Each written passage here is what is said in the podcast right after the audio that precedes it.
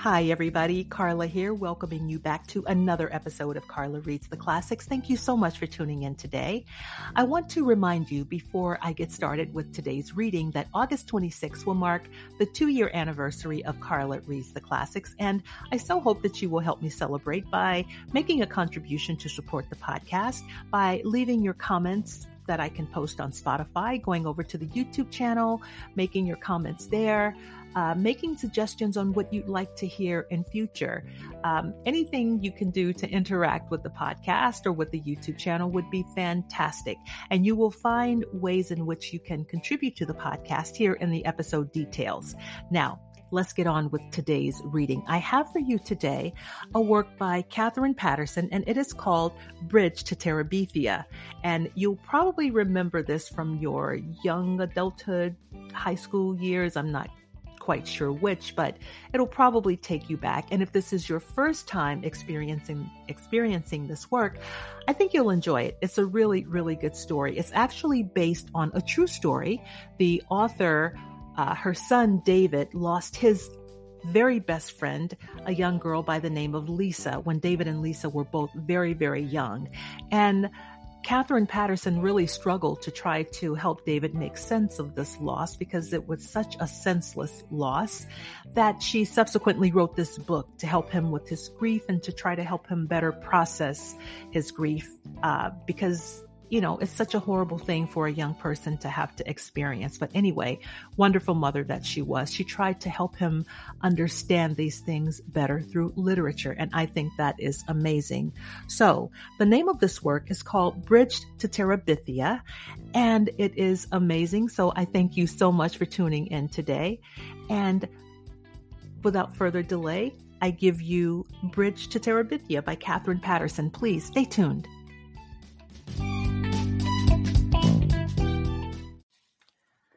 Bridge to Terabithia by Katherine Paterson. Part 1 Jesse Oliver Aarons, Jr. Broom, broom, broom, brippity, brippity, brippity, brippity. Good. His dad had the pickup going. He could get up now. Jess slid out of bed and into his overalls. He didn't worry about a shirt because once he began running, he could be as hot as popping grease, even if the morning air was chill, or shoes because the bottom of his feet were by now as tough as his worn out sneakers. Where you going, Jess? Maybelle lifted herself up sleepily from the double bed where she and Joyce Ann slept. Shh, he warned. The walls were thin. Mamma would be mad as flies in a fruit jar if they woke her up this time of day. He patted Maybelle's hair and yanked the twisted sheet up to her small chin. Just over the cow field, he whispered. Maybelle smiled and snuggled down under the sheet. Gonna run? Maybe. Of course he was going to run. He had gotten up early every day all summer to run.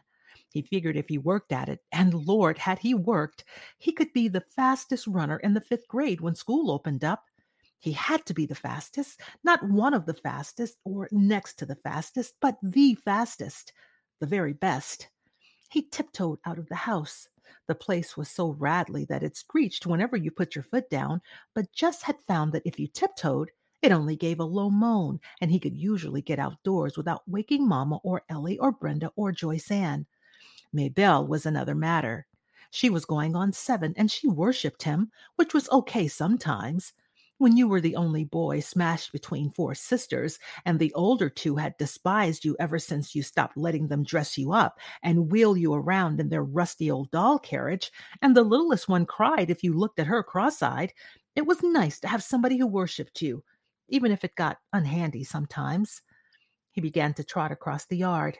His breath was coming out in little puffs, cold for August, but it was early yet. By noontime, when his mom would have him out working, it would be hot enough. Miss Bessie stared at him sleepily as he climbed across the scrap heap, over the fence, and into the cow field. Moo! she said, looking for all the world like another Maybelle with her big, brown, droopy eyes. Hey, Miss Bessie, Jess said soothingly. Just go on back to sleep. Miss Bessie strolled over to the greenish patch most of the field was brown and dry, and yanked up a mouthful. That's a girl. Just eat your breakfast. Don't pay me no mind. He always started at the north northwest corner of the field, crouched over like the runners he had seen on Wild World of Sports. Bang! he said, and took off flying around the cow field. Miss Bessie strolled toward the center, still following him with her droopy eyes, chewing slowly. She didn't look very smart, even for a cow, but she was plenty bright enough to get out of Jess's way. His straw colored hair flapped hard against his forehead, and his arms and legs flew out every which way. He had never learned to run properly, but he was long legged for a 10 year old, and no one had more grit than he. Lark Creek Elementary was short on everything, especially athletic equipment, so all the balls went to the upper grades at recess time after lunch. Even if a fifth grader started out the period with a ball, it was sure to be in the hands of a sixth or seventh grader before the hour was half over. The older boys always took the dry center of the upper field for their ball games, while the girls claimed the small top section for hopscotch and jump rope and hanging around talking. So the lower grade boys had started this running thing. They would all line up on the far side of the lower field where it was either muddy or deep or with deep crusty ruts. Earl Watson, who was no good at running but had a big mouth, would yell, Bang! And they'd race to a line they towed across at the other end. One time last year, Jesse had won. Not just the first heat, but the whole shebang, only once. But it had put into his mouth a taste for winning. Ever since he'd been in first grade, he'd been that crazy little kid that draws all the time.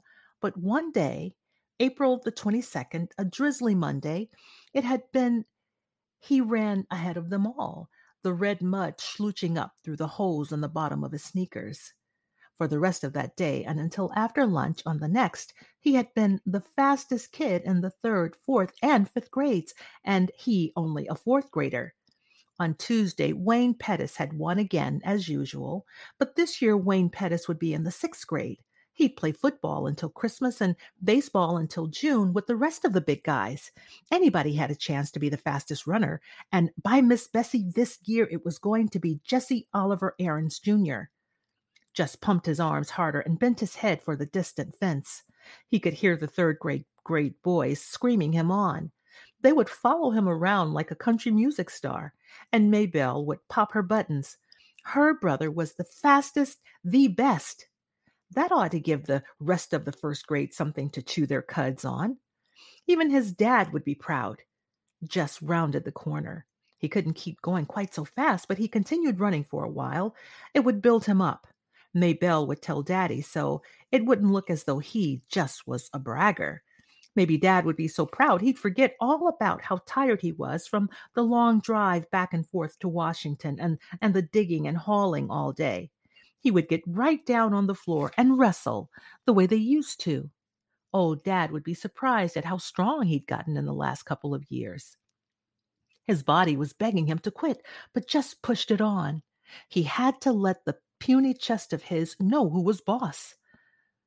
Jess, it was Maybelle yelling from the other side of the scrap heap. Mama says you got to come in and eat now. Leave the milking till later. Oh, crud. He'd run too long. Now everyone would know he'd been out and start in on him. Yeah, okay. He turned, still running, and headed for the scrap heap. Without breaking his rhythm, he climbed over the fence, scrambled across the scrap heap, thumped Maybelle on the head, ow, and trotted on to the house. Well, look at the big old Olympic star, said Ellie, banging two cups onto the table so that the strong black coffee slushed out, sweating like a knock kneed mule. Jess pushed his damp hair out of his face and plunked down at the wooden bench. He dumped two spoonfuls of sugar into his cup and slurped to keep the hot coffee from scalding his mouth. Ooh, Mama, he stinks. Brenda pinched her nose with her pinky, crooked delicately. Make him wash. Get over here to the sink and wash yourself, his mother said without raising her eyes from the stove. And step on it. These grits are scorching the bottom of the pot already. Mamma, not again, Brenda whined. Lord, he was tired. There wasn't a muscle in his body that didn't ache. You heard what Mamma said, Ellie yelled at his back. I can't stand it, Mamma. Brenda again. Make him get his smelly self off this bench. Jess put his cheek down on the bare wood of the tabletop. Jesse, his mother was looking now, and put on a shirt. Yes'm. He dragged himself to the sink. The water he flipped on his face and up and down his arms pricked like ice. His skin crawled under the cold drops. Maybelle was standing in the kitchen door watching him. Give me a shirt, Maybelle. She looked as if her mouth was set to say no, but instead she said, You shouldn't ought to beat me in the head, and went off obediently to fetch his t shirt. Good old Maybelle. Joyce Ann would have been screaming yet from, from that little tap. Four year olds were a pure pain. I got plenty of chores needs doing around here this morning, his mother announced as they were finishing the grits and red gravy. His mother was from Georgia and still cooked like it. Oh, Mama! Ellie and Brenda squawked in concert. These girls could get out of work faster than grasshoppers could slip through your fingers. Mama, you promised me and Brenda we could go to Millsburg for school shopping. You ain't got no money for school shopping. Mama, we're just going to look around. Lord, he wished Brenda would stop whining so. Christmas, you want us to uh, you want us to have no fun at all? Any fun? Ellie corrected her primly. Oh, shut up. Ellie ignored her. Miss Timmons is coming to to pick us up. I told Lolly Sunday you said it was okay. I feel dumb calling her and saying you changed your mind. Oh, all right, but I ain't got no money to give you. Any money, something whispered inside Jess's head.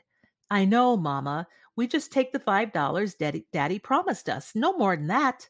What $5? Oh, Mama, you remember. Ellie's voice was sweeter than a melted Mars bar. Daddy said last week we girls were going to have to have something for school. Oh, take it, his mother said angrily, reaching for her cracked vinyl purse on the shelf above the stove. She counted out five wrinkled bills. Mama, Brenda was starting again. Can't we have just one more so it'll be three each? No. Mama, you can't buy anything for 250. Just one little pack of notebook papers gone up to No. Ellie got up noisily and began to clear the table. Your turn to wash, Brenda, she said loudly. Aw, Ellie. Ellie jabbed her with her spoon. Jessie saw that look. Brenda shut up her wine halfway out of her rose lustered lipstick mouth. She wasn't as smart as Ellie, but even she knew not to push Mama too far, which left Jess to do the work as usual. Mama never sent the babies out to help, although if he worked it although if he worked it right, he could usually get Maybelle to do something. He put his head down on the table. The running had done him in this morning. Through his top ear came the sound of the Timmonses' old Buick. Once oil, his dad would say, and the happy buzz of voices outside the screen door as Ellie and Brenda squashed in among the seven Timmonses. All right, Jesse, get your lazy self off that bench. Miss Bessie's bag is probably dragging ground by now, and you still got beans to pick. Lazy. He was the lazy one? He gave his poor dead he gave his poor dead weight of a head one minute more on the tabletop. Jesse? Okay, Mama, I'm going. It was Maybelle who came to tell him in the bean patch that people were moving into the old Perkins place down on the farm next. Jess wiped his hair out of his eyes and squinted. Sure enough, a U-Haul was parked right by the door, one of those big jointed ones. These people had a lot of junk, but they wouldn't last. The Perkins place was one of those ratty old country houses you moved into because you had no decent place to go and moved out of as quickly as you could. He thought later how peculiar it was that here was probably the biggest thing in his life, and he had shrugged it off as nothing.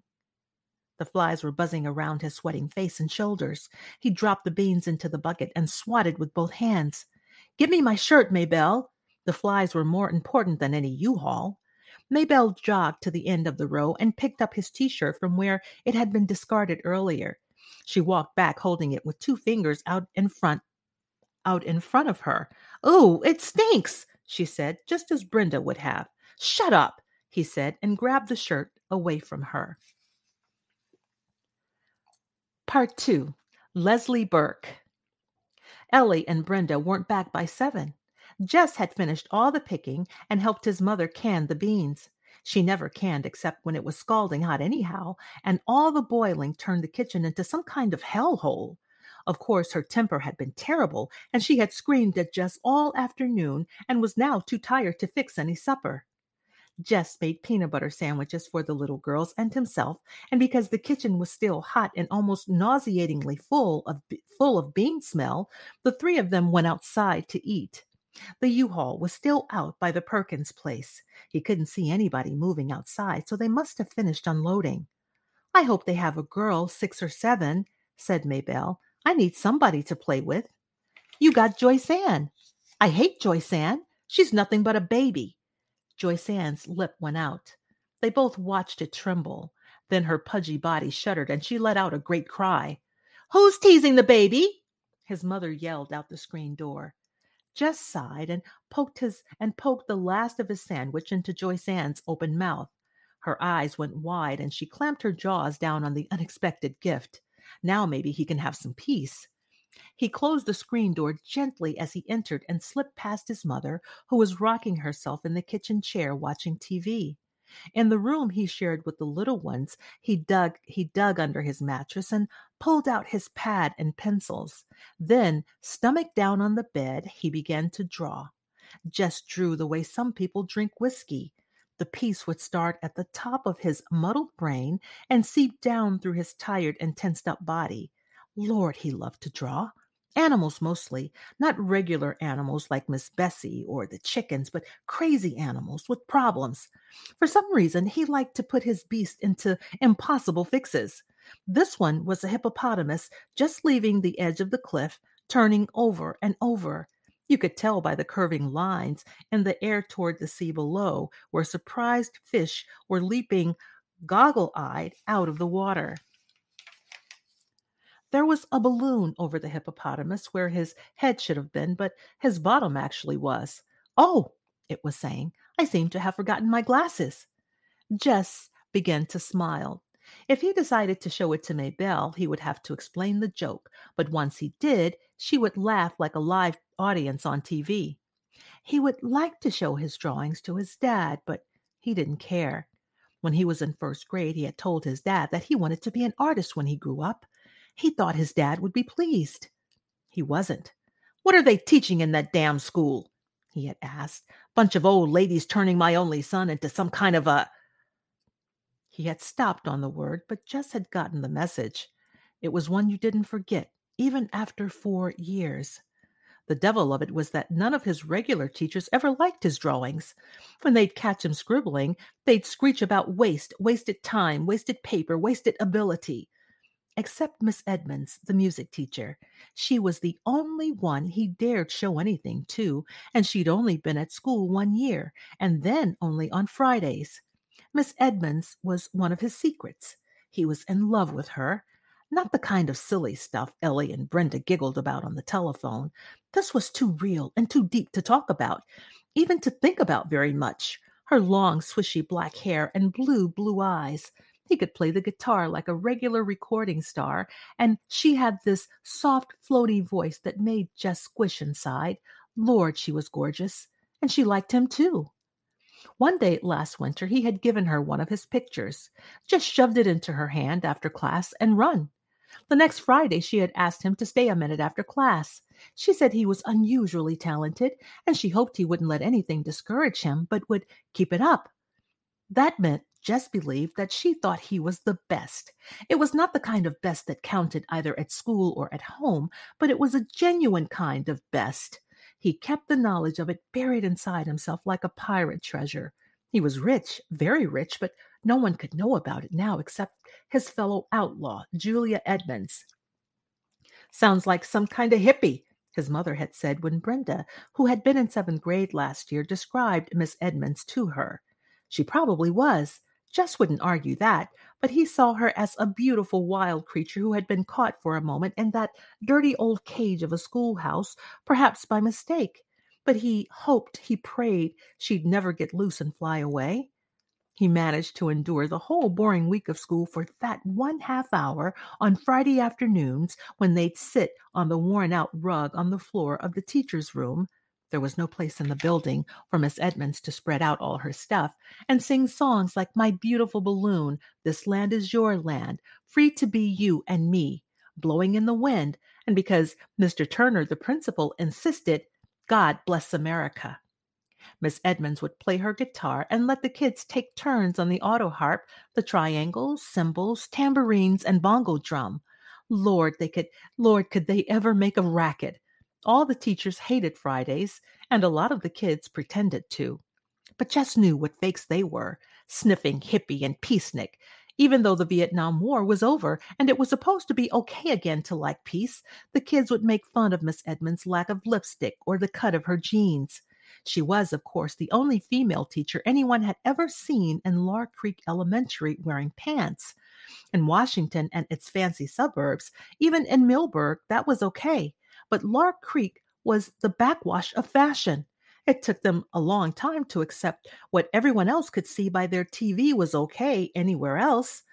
So the students of Lark Creek Elementary sat at their desks all Friday, their hearts thumping with anticipation as they listened to the joyful pandemonium pouring out from the teacher's room, spent their allotted half hours with Miss Edmonds under the spell of her wild beauty and the snare of her enthusiasms, and then went out and pretended that they couldn't be suckered by some hippie in tight jeans with makeup all over her eyes, but none on her mouth.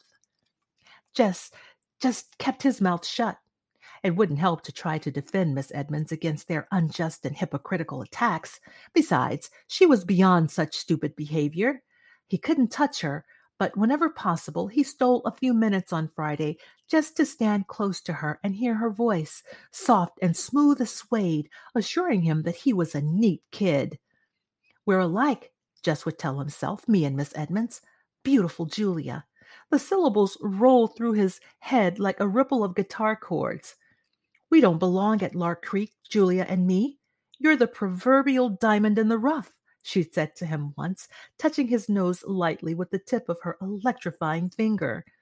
But it was she who was the diamond, sparkling out of that muddy, grassless, dirty brick setting. Jessie? Jess shoved the pad and pencils under his mattress and lay down flat, his heart thumping against the quilt. His mother was at the door. You milk yet? He jumped off the bed. Just going to. He dodged around her and out, grabbing the pail from beside the sink and the stool from beside the door before she could ask him what he'd been up to. Lights were winking out from all three floors of the old Perkins place. It was nearly dark. Miss Bessie's bag was tight, and she was fidgeting with discomfort. She should have been milked a couple of hours ago. He eased himself onto the stool and began to tug. The warm milk pinged into the pail. Down on the road, an occasional truck passed by with his dimmers on. His dad would be home soon, and so would those cagey girls who managed somehow to have all the fun and leave him and their mother with all of the work. He wondered what they had bought with all their money. Lord, what he wouldn't give for a new pad of real art paper and a set of those marking pens, color pouring out onto the page as fast as you could think it not like stubby school crayons you had to press down on until somebody bitched about your breaking them. A car was turning in. It was the Timmonses. The girls had beat Dad home. Jess could hear their happy calls as the car door slammed. Mama would fix them supper, and when he went in with the milk, he'd find them all laughing and chattering. Mama'd even forget she was tired and mad. He was the only one who had to take that stuff. Sometimes he felt so lonely among all these females. Even the one rooster had died, and they hadn't yet gotten another. With his father gone from sun up until way past dark, who was there to know how he felt? Weekends weren't any better. His dad was so tired from the wear and tear of the week and trying to catch up around the place that when he wasn't actually working, he was sleeping in front of the TV. Hey, Jesse! Maybelle, the dumb kid wouldn't even let you think privately. What do you want now? He watched her shrink two sizes. I got something to tell you. She hung her head. You ought to be in bed, he said huffily, mad at himself for cutting her down. Ellie and Brenda come home. Came home, came home. Why wouldn't he quit picking on her? But her news was too delicious to let him stop her sharing it. Ellie bought herself a see through blouse, and Mama's throwing a fit. Good, he thought. That ain't nothing to cheer about, he said. Berippity, berippity, berippity. Daddy! Maybelle screamed with delight and started running for the road. Jess watched as his dad stopped the truck. He would lean over to unlatch the door so, so Maybelle could climb in. He turned away. Darn lucky kid. She could run after him and grab him and kiss him. It made Jess ache inside to watch his dad grab the little ones to his shoulder or lean down and hug them. It seemed to him that he had been thought too big for that since the day he was born. When the pail was full, he gave Miss Bessie a pat to move her away. Putting the stool under his left arm, he carried the heavy pail carefully so none of the milk would slop out. Mighty late with the milking, aren't you, son? It was the only thing his father said directly to him all evening. The next morning, he almost didn't get up at the sound of the pickup. He could feel, even before he came fully awake, how tired he still was. But Maybelle was grinning at him, propped up on one elbow. Ain't you gonna run? she asked. No, he said, shoving the sheet away. I'm gonna fly. Because he was more tired than usual, he had to push himself harder. He pretended that Wayne Pettis was there just ahead of him, and he had to keep up. His feet pounded the uneven ground, and he thrashed his arms harder and harder. He'd catch him. Watch out, Wayne Pettis, he said between his teeth. I'll get you. You can't beat me. If you're so afraid of the cow, the voice said, why don't you just climb the fence? He paused in midair like a stop action TV shot and turned, almost losing his balance, to face the questioner To face the questioner who was sitting on the fence nearest the old Perkins place, dangling bare brown legs. The person had jaggedy brown a jaggedy brown haircut close to his face and wore one of those blue undershirt like tops with faded cut off jeans above the knees. He couldn't honestly tell whether it was a girl or a boy. Hi, he or she said, jerking his or her head toward the Perkins place. We just moved in. Jess stood where he was where he was, staring. The person slid off the fence and came toward him. I thought we might as well be friends, it said. There's no one else close by. Girl, he decided. Definitely a girl, but he couldn't have said why he was suddenly so sure. She was about his height. Not quite, though, but he was pleased to realize as she came nearer. My name's Leslie Burke. She even had one of those dumb names that could go either way, but he was sure now that he was right. What's the matter? Huh? Is something the matter? Yeah. No. He pointed his thumb in the direction of his own house and then wiped his hair off his forehead. Jess errands. Too bad Maybelle's girls come in the wrong size.